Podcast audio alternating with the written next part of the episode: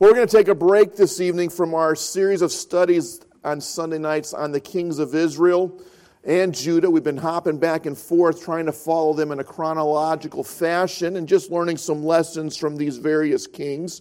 But I want to take a break this evening because on Wednesday evening, August 3rd, we'll have a, a business meeting that night where we'll receive nominations for our deacons uh, election that will take place this year. And uh, I want us to make sure that we have a good biblical understanding of what we're doing on that evening and not going in blind on that.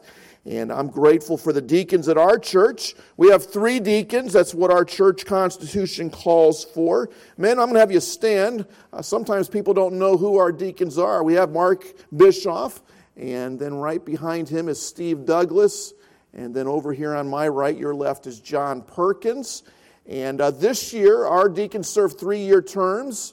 And uh, one every three years, or one, one every year, rotates out. And this year, it's Mark Bischoff's turn to rotate out. And Mark is willing to be nominated again and serve again. He's already let me know if, if he's nominated and elected, he's willing to do that. Thank you, men. You may be seated. And um, uh, we're grateful for them. And so we'll be doing that here in just a few weeks and want you to be ready for that. You know, deacons' roles vary from church to church. Um, and I, I want us to be biblical in our, in our deacons and what they do. Uh, but, you know, I guess depending on sizes of churches and what they're used to. I've been in around some churches where the deacons run everything. I particularly wouldn't want to be a part of one of those churches, but I know they exist, and I guess they can exist okay if their deacons are good, but I don't like that order of things where they're in charge of everything. And, um, and then there's some churches where the deacons are hardly ever noticed, and you don't see anything about them. And um, uh, maybe sometimes in smaller churches, deacons would even fill a role, it seems like that's almost like a, a volunteer staff.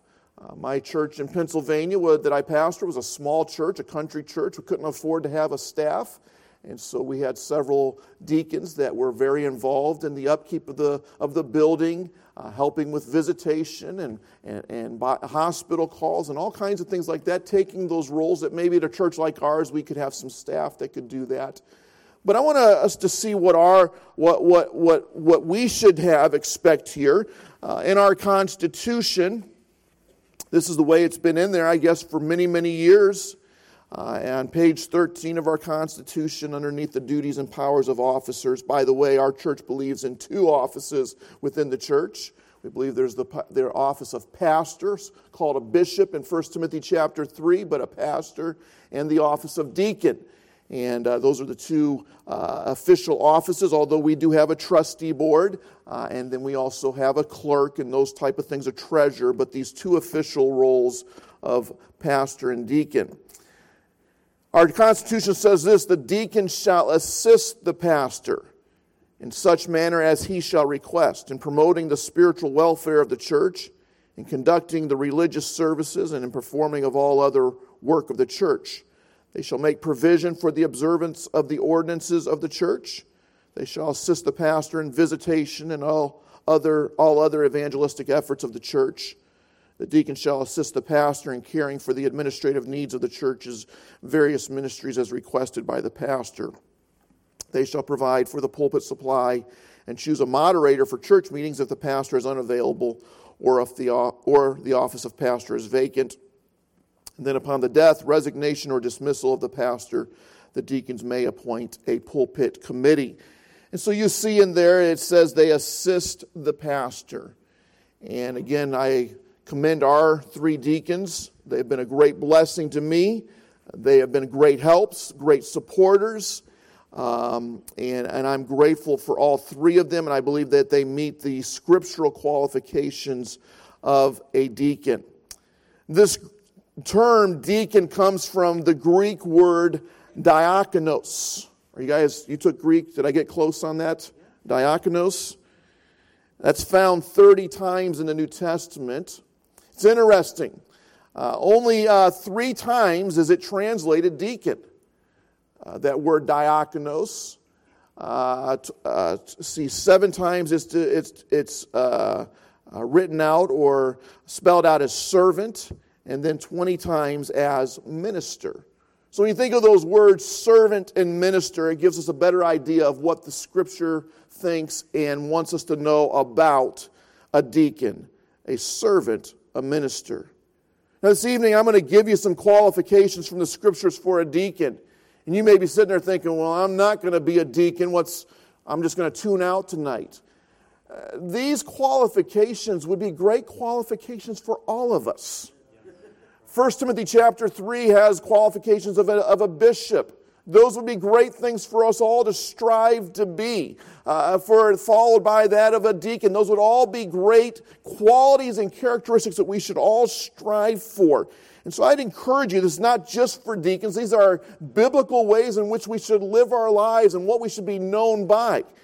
And we want to make sure that it is true of our deacons. so let's consider some scripture this evening, beginning in Acts chapter 6. We'll read the first seven verses and give you a few thoughts from this passage of Scripture. Then we're going to go to 1 Timothy chapter 3 in just a few moments. Acts 6, verse 1 In those days, when the number of the disciples was multiplied, there arose a murmuring of the Grecians against the Hebrews because their widows were neglected in the daily ministration. Then the twelve called the multitude of the disciples unto them and said, It is not reason that we should leave the word of God and serve tables. Wherefore, brethren, Look ye out among you seven men of honest report, full of the Holy Ghost and wisdom, whom we may appoint over this business, for we will give ourselves continually to, the, to prayer and to the ministry of the word. And it goes on to tell how they did this and who they came up with here. And the next things in verse number seven says, The word of God increased, and the number of the disciples multiplied in Jerusalem greatly, and great company and a great company of the priests were obedient to the faith. And so they did this, and God blessed this, and the church continued to prosper and continued to grow. Although we do not see the term deacon in this passage of Scripture, it's very clearly understood to be describing where the role and the ministry of deacons were introduced in the early church. Uh, the church at Jerusalem had experienced an explosive growth Thereafter, uh, Acts chapter number two, the church is, is growing by leaps and bounds. They're estimating right now that the church at this time was probably running close to 10,000 people. And then by the time uh, at its peak, they believe the church could have run nearly 100,000 people. Amazing growth of this church in just a short matter of time. And as you can imagine, it was difficult for the apostles and for the pastors, the preachers, to oversee all that was going on. And some folks were being left out, and it was starting to cause problems within the church. And so the men said, Listen, we need some assistance. We need someone to come and minister alongside us. And so they asked the church to search out seven men. Now, the number seven, I do not think is is a significant number that, it's, that a, a church must have seven deacons. Uh, there probably are churches that they have seven deacons, and there are churches that have less, like Heritage. And there are churches that have more than seven deacons. I don't think the number is significant there. Um, the church here at Heritage for years has had three. It's also stated in our Constitution uh, that we'll have three deacons, and one is rotating out every year. Uh, my church in, uh, uh, in, in, Pennsylvania, a smaller church, we didn't, we, we, I think we had four deacons. Even though we were a smaller church than Heritage, we had one more deacon. Uh, the church I pastored in Columbus, uh, when I started that church, or we restarted the church, there was no one that was technically qualified to be a deacon. So for a long time, we had zero deacons. Even though it's a scriptural position, we weren't going to compromise on the qualifications, and we had to wait on the Lord till He brought individuals that could fulfill that role. And when we found that and we had that, we brought those people in and they became that, uh, they filled those roles. And so the number seven, I don't think, is a, a number that we must have. It's just what the church at Jerusalem felt that they needed. But you will notice that they said, Search out you out among you seven men of honest report full of the Holy Ghost and wisdom. And so let's consider those three things there. They were to search out men, first of all, that had an honest report. Uh, to, to state this another way, it would be one who has been witnessed or observed by others to have a good report. And this was dealing with a man's character. They could look at an individual and observe that individual, witness that individual, and say, that's a man of good character. Now, we're going to get into some more spiritual aspects here, but this would be a good starting point for you as you consider, as you would pray about if the Lord would lay somebody on your heart about nominating for this role of deacon. Well, let's start. Are they a man of character? Is it someone that you've seen, you've observed for a period of time? Perhaps we have someone new in our church. We probably haven't had an opportunity to observe them in, a long fashion, and I would encourage to wait on that. Doesn't mean that they're not qualified, but there's somebody that we should have observed and we should have witnessed that has that type of character. And so we're looking for men of character. And then it says that they are full of the Holy Ghost. Of course, every individual that is saved, that's born again, uh, they, uh, they have the Holy Ghost indwelling them.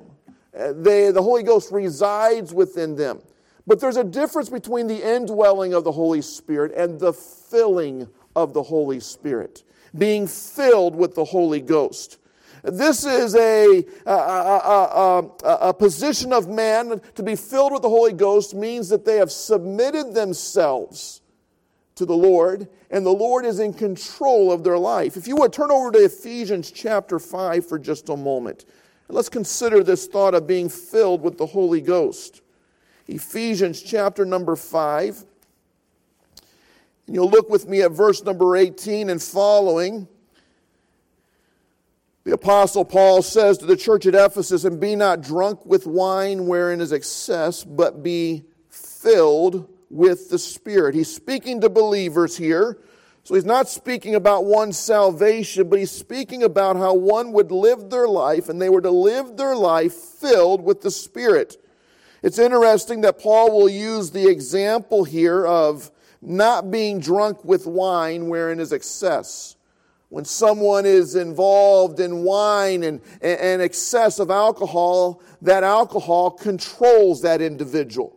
That alcohol will make them do something that would not be normal part of their character. They're controlled by another substance. And there was reasons why Paul probably used that example here to the church at Ephesus. But he then contrasts that with this thought be filled or be controlled by the Holy Spirit. Let the Holy Spirit control your life. And that comes through submission. That comes through surrender. That comes through that individual saying, Lord, I want you to control my life. You read beyond these verses, verse 19, speaking to yourselves in psalms and hymns and spiritual songs, singing and making melody in your heart to the Lord. The spirit filled person will live a life of praise. Uh, that'll be a, a, characteristic or a mark of their life that they're, they're living a life of praise. Verse 20 says, giving thanks always for all things unto God and the Father in the name of our Savior, our Lord, uh, the name of our Lord Jesus Christ. Uh, the spirit filled person lives a life that is marked by thanksgiving, giving thanks for all things.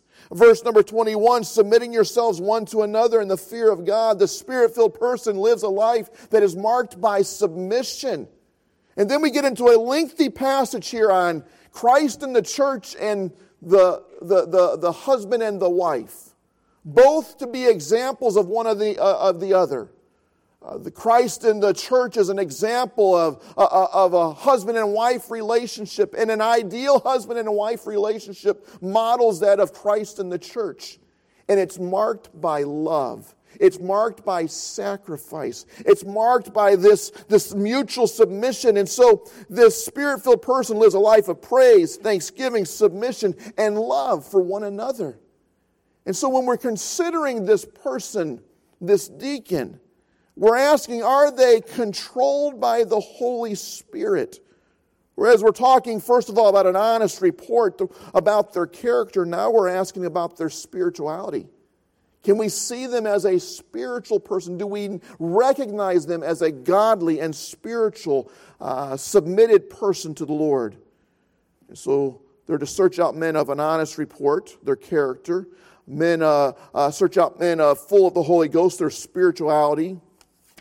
And then he says, and of wisdom, or full of wisdom. They're find men that had were marked by this quality, this characteristic of wisdom. Now, wisdom is different than knowledge. Knowledge can be gained through books and, through uh, uh, education, but wisdom is something that is gained from God. It's, again, it's a, it's, a, it's a spiritual exercise. James reminds us in chapter number one of James, verse number five if any man lack wisdom, let him ask of God. Who giveth to all men liberally and upbraideth not. You lack wisdom, you can get wisdom. Anybody can. And God will give it to you. I frequently pray for wisdom, recognizing that I'm not capable of, uh, uh, of, of making the decisions or counseling individuals without the help of God. And I'm grateful that God will give wisdom to those that ask of Him. And we're looking for people that are not just uh, uh, smart, not just uh, uh, able to solve problems, but they have a mode or a, a, a, a, quality of wisdom in their life. I'm grateful for individuals that when you hear them talk and when you hear them uh, try to figure out a situation, they go to the scriptures. They say, Well, think about this scripture here, and we'll compare that. That's, that's a sign of wisdom. And so we're looking for people of good character, of spirituality, uh, of godly wisdom.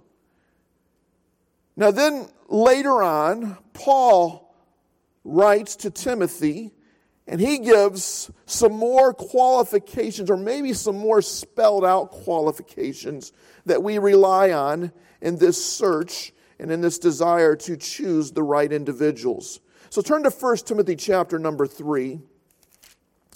We'll spend the remainder of our time this evening in this passage of Scripture, where I believe there are nine different characteristics that, that Paul points out in 1 Timothy chapter number 3. Let's read verse 8 down through verse number 3, 13, excuse me. It says, Likewise must the deacons be grave, not double tongued, not given to much wine, not greedy of filthy lucre, holding the mystery of the faith in a pure conscience.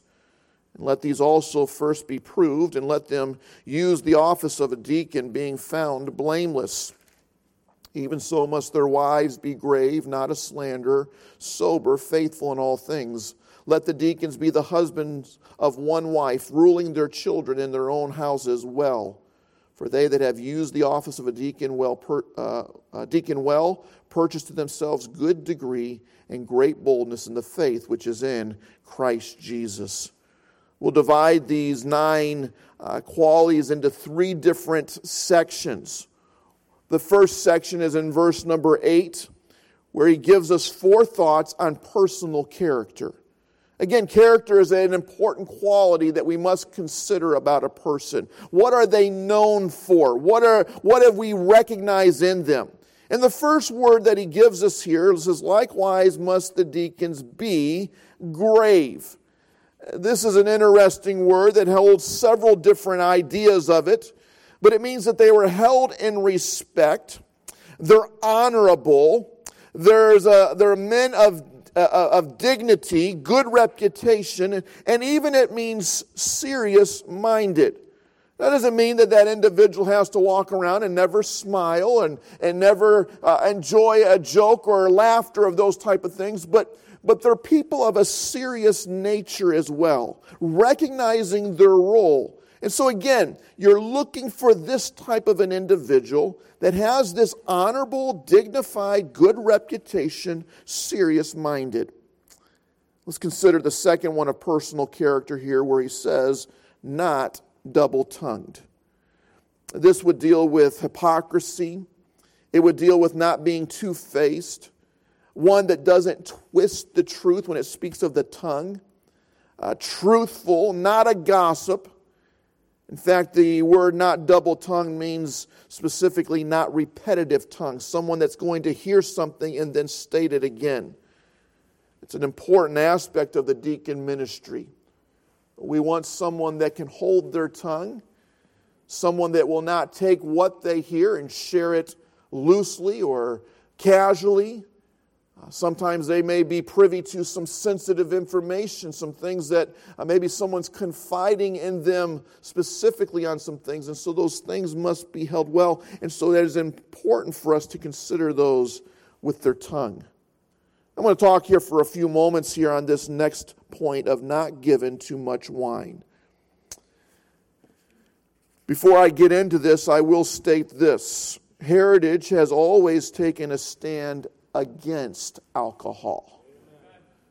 At this moment, Heritage still takes a stand against alcohol. And it's my prayer and my desire that for as long as I'm the pastor here and into the very far future, if the Lord tarries, that Heritage would not go down this trail of compromise. that seems to be very prevalent today of Christians and of churches loosening their stand on this uh, on, this, on this area of alcohol. I'll say more on this, but we are in a time when uh, this, this, this doctrine that has been held tightly for many years by many uh, Bible believing churches is, has come under attack. And, and to compare the wine of today with the wine of the Bible, it's, it's where we first come to a big mistake in this to compare what the wine of this day, what they labeled wine, to what the wine is today, or of alcohol, any alcohol today, uh, it's far from the same thing. Uh, it's not even like comparing apples and oranges because they're, they're, it's not even of the same uh, uh, fruit or whatever in that category. It's like comparing something that are completely opposite. Wine of the Bible was, was very much watered down uh, uh, wine. It was, it was water that just had a little bit of wine in there, and that wine was used to use as a cleansing agent. They did not have uh, filtration systems. They did not have purification systems for water. And many people suffered with stomach problems in these, in these eras. In fact, we'll even learn about it with Paul with Timothy, where he encourages him to take a little wine for thy stomach's sake. And this was a cleansing agent more than anything else it was. And these individuals, uh, and so, and even in that, the, the scripture does go on and it condemns drunkenness. And, and, and for these people to, to, to, to completely uh, absorb themselves in the wine of the Bible's day, they could become drunk, but it would take an excessive amount. And so, in these things here, the, the pastor should just avoid it at all cost, not given to wine. In chapter 3, verse 3, the deacons not much be careful with it. So, we're not even going to go down this path that it's an option for the deacons to drink. It's not what it's talking about here. It's telling you be careful, be wise. And when you take the whole of Scripture, there's far more evidence that we should abstain from alcohol than there is that we should partake in alcohol. So, church, we would encourage you to consider those. And uh, men, if you're nominated, I would ask you that you would be in support of this, of this, of this thought here, that you can be in agreement of we're taking the stand against alcohol. Scripture, I believe, is against it. And I believe if you look at history, it'll tell you that alcohol is, is, a, has done more damage than it has ever done good in our societies. And let's take a stand against that. So, to be grave, not double tongued, not given to, to the wine. And then it says, not greedy of filthy lucre. Uh, this is speaking about finances. Uh, this is speaking about money. This is speaking about dishonest gain or a greed of money. And of course, the scripture is not against money. Uh, the scripture is not against anybody that has been successful, that might be considered rich, but to have the greed of money, the, uh, the desire for money, that that overwhelms a person. That's the danger. That's the part that it's the greed of filthy lucre. And so we would want this person to have the right mindset on, on, the, on the finances. We would consider that this deacon would be a faithful giver in the offerings of, uh, uh, uh, uh, of their church here, a faithful and generous giver. Now, a generous giver doesn't mean that they have to give a certain amount, but they're faithful how God has blessed them. And, uh, and so they're, they're known in this fashion. And so this speaks to their personal character. And then we get into verses 9 and 10, and this moves more into a Christian service. Notice verse number 9 it says, holding the mystery of the faith in a pure conscience. The mystery of the faith, holding this mystery of the faith in a pure conscience. This is speaking to one's understanding of the Bible and the basic Bible teachings. Uh, this is someone that has an understanding of the Word of God. Again, this might be one reason why someone young in the Lord, we might want to say, let's give them some time to season. Let's give them some time to grow. Doesn't mean that a young person could never be a deacon, but we want them to have a good handle on the scriptures. Doesn't mean they have to go to Bible college, doesn't mean they need a Bible degree, but that they need to have a good handle of the scriptures. I would also encourage our those deacons that they could say that they're in support of the doctrinal statement of Heritage Baptist Church, as that would be something we would want you to support and uphold. So that speaks of their understanding of the scriptures. Verse number 10 says, let, the, let these also first be proved. This is again is speaking of someone that has a track record we should not elect someone that we hope will acquire these characteristics. We're looking for someone that's already there. We're not saying, well, you know, I think they have potential to be that. That means someday they could be, but right now we want them to already be active in these things. Let these also first be proved. And so we're not looking for people that we think could be, what the Bible's describing here, but already is what the Bible is describing. Then he brings up the thought of being blameless. In verse at the end of verse number 10, then let them use the office of deacon being found blameless. This goes back to their reputation and character again. What are they known for? This is not calling for perfection, but would we characterize their how would we characterize their spiritual lives? We say that they are known to be spiritual or are they known to be shady? Is there some things of concern? And so we would look for a blameless aspect. So this would go more towards their Christian character. Uh, the first part was more of their personal character. And then this last section on verse 11 and 12 deals with family. Now, verse 11, let's speak to that for a moment. Even so must their wives be grave, not slanderers, sober, faithful in all things. We do not have uh, an election for deaconesses. Uh, we don't have uh, deaconesses in our church. The wives are not under being elected that evening uh, uh, for uh, of, of, anybody that would be being voted on. But I think it is good for us to consider the family aspect of each person you would, you would ask. Again, there are times when a deacon's wife will be privy to some things. And so she is described as one that would be grave. She should have a good testimony reputation. She's not a slanderer, doesn't have a problem with her tongue. She's sober, which means she's calm and temperate and circumspect. Means she's watchful and discreet and she's faithful and trustworthy. These are aspects that would come of showing that uh, this deacon has a good control as the leader of his home. And so, again, we're not voting on any ladies that evening, but I think it's something for you to consider as you consider the men that you may nominate. Verse number 12 says, Let the deacons be the husbands of one wife. Uh, the husband of one wife.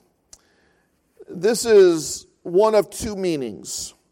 Number one, it's the husband of one wife at a time, or you could take the approach of there's no divorces or remarriages in that man's life. This is, I guess, uh, would vary from church to church. You may have been a part of a church that has a different view than heritage. I have personally always taken a more conservative stance on this, and Heritage has also taken that same stance, and it's on our Constitution on page number five. And we've taken the stance historically here at Heritage that the deacon does not have a divorce in his background. And so he's not been divorced and he's not been remarried. Now, when I say that, I want to be quick to say that I'm not against, I am against divorce. I don't want people, I don't want husbands and wives to get divorced, but I'm not against divorcees. I'm not against people that have been divorced. I understand that divorce happens. Uh, there are many reasons behind that, and I believe there's great opportunity for people, and God still wants to use them in areas of ministry. But again, we've taken this higher stance, this, this, this, this more strict view on this. And for those reasons, we've, we, we, are asking for individuals that have not been involved in this uh, or have not had a divorce in their background.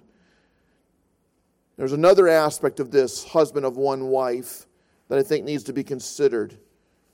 It is men that we are looking for men that are faithful. Uh, one person called it a one woman man. He's not a flirt. Uh, he doesn't have wandering eyes. He's not involved in anything else uh, uh, that would be uh, uh, take him his eyes and his thoughts away from his wife. We need men of a high moral character when it comes to this aspect. Of course, many men have fallen not just in a deacon's role, but in a pastor's and a preacher's role because of not having control of this area of their life. And so, men, we would want that to be something of uh, where you are, are, are doing well in that area. And then this ninth aspect, also with this, is ruling their children well at the end of verse number, uh, verse number 12. Ruling their children in their own houses well. Now, we are not looking for deacons with perfect children or else we would never find any, right? And so that's not what it is speaking about here. I read this, I think, last year, and I like this, this thought. The implication here is not that their children must be perfect or without struggle, but that they have been nurtured correctly, instructed biblically, guided safely, and disciplined appropriately. Uh, there are, are times that our children are going to make poor choices, even though they've been brought up the right way. And so it's not a, a, a, final condemnation on anybody, but we want to see how has he ruled his house? How has he ruled his children? Has there been appropriate guidance and direction and discipline? And so, again, ruling their children well. Church, this is an important decision. This is an important aspect of our ministry, and it needs to be taken seriously. And I would ask that you would pray about this over these next few weeks. And if the Lord lays on your heart, uh, it would be awful if that evening we got up here and there were no nominations. No one took it seriously. No one's prayed about this. No one's talked to anybody. It would be a poor, uh, a poor uh, aspect or poor reputation for heritage if that were the case. So I'd ask all of you to pray about it. Lord, would you want me to nominate? And I'd like you men to pray, Lord, if I'm nominated, would I be willing to serve in this role? Do I meet these qualifications? Now, tonight, we could all look through this and we may be like, wow, I, I fall short in all those areas. And there's something great for us to strive for and to grow towards. And I'd encourage you to do that. If you want to nominate somebody, I'd encourage you to go to them prior to nominating them. Ask them first. Don't let them be surprised as everybody else that you've called their name out that Wednesday evening. Go to them and say, Hey, I believe the Lord's laid you on my heart. Would you be willing to pray about this and consider this and give them the opportunity? And if they say yes, then you can nominate them on that Wednesday night, August 3rd. After that, there will be a time of interviewing. I'll talk to each of the nominees. I remember last year we had an individual that was nominated, and uh, a- after talking with them, they, they voluntarily said, I don't think I have the experience yet for this. I'm going to I'm going to withdraw my name. And it was a very humble and, and, and mature aspect to do this. And so I, I, need some more seasoning. And it gives us an opportunity to go through some interviewing with them and to be sure they're, they're ready. And so uh, talk to them. Uh, if they're in favor, nominate them. We'll go through an interview process and then that'll be a followed with a vote. And a couple weeks after that, we'll go over all the percentages and all the things that will happen during that time. But again, would you be praying about this? It's an important aspect of our church. Remember that in Acts chapter 6, they were to choose out those seven men. They did so. And then God blessed the church. There was growth, there was blessings that followed after that. So, church, let's take this seriously and let's pray about it and let's be involved here. Secondly, you're not going to be a deacon. You're a lady in here tonight. Uh, you're, you're, you just don't think you're, you're still great qualities to live up to, isn't it? To strive to be. Perhaps you heard something this evening, you're like, wow, I need to work there. I, I know I'm struggling in that aspect. Well, why don't you pray about that this evening? Why don't you ask God to help you to get victory in those areas? Let's bow our heads and close our eyes this evening. And uh, Sarah's going to come and play a verse of invitation for us. It's an opportunity for you to pray. I know tonight wasn't necessarily a come to the altar type of a message, but perhaps the Lord really tugged on your heart on something. The altar's available to you this evening. We're here to pray with you. The Lord's been dealing with you in some aspect. Or perhaps just there at your pew, you spend a few moments talking to the Lord this evening. Father, I pray you take these few moments of an invitation. Lord, use them in our hearts and our lives. Speak to us and help us to be obedient to you, Lord. In Jesus' name. Our heads are bowed, our eyes are closed as Sarah begins to play. The Lord spoke to your heart, you respond.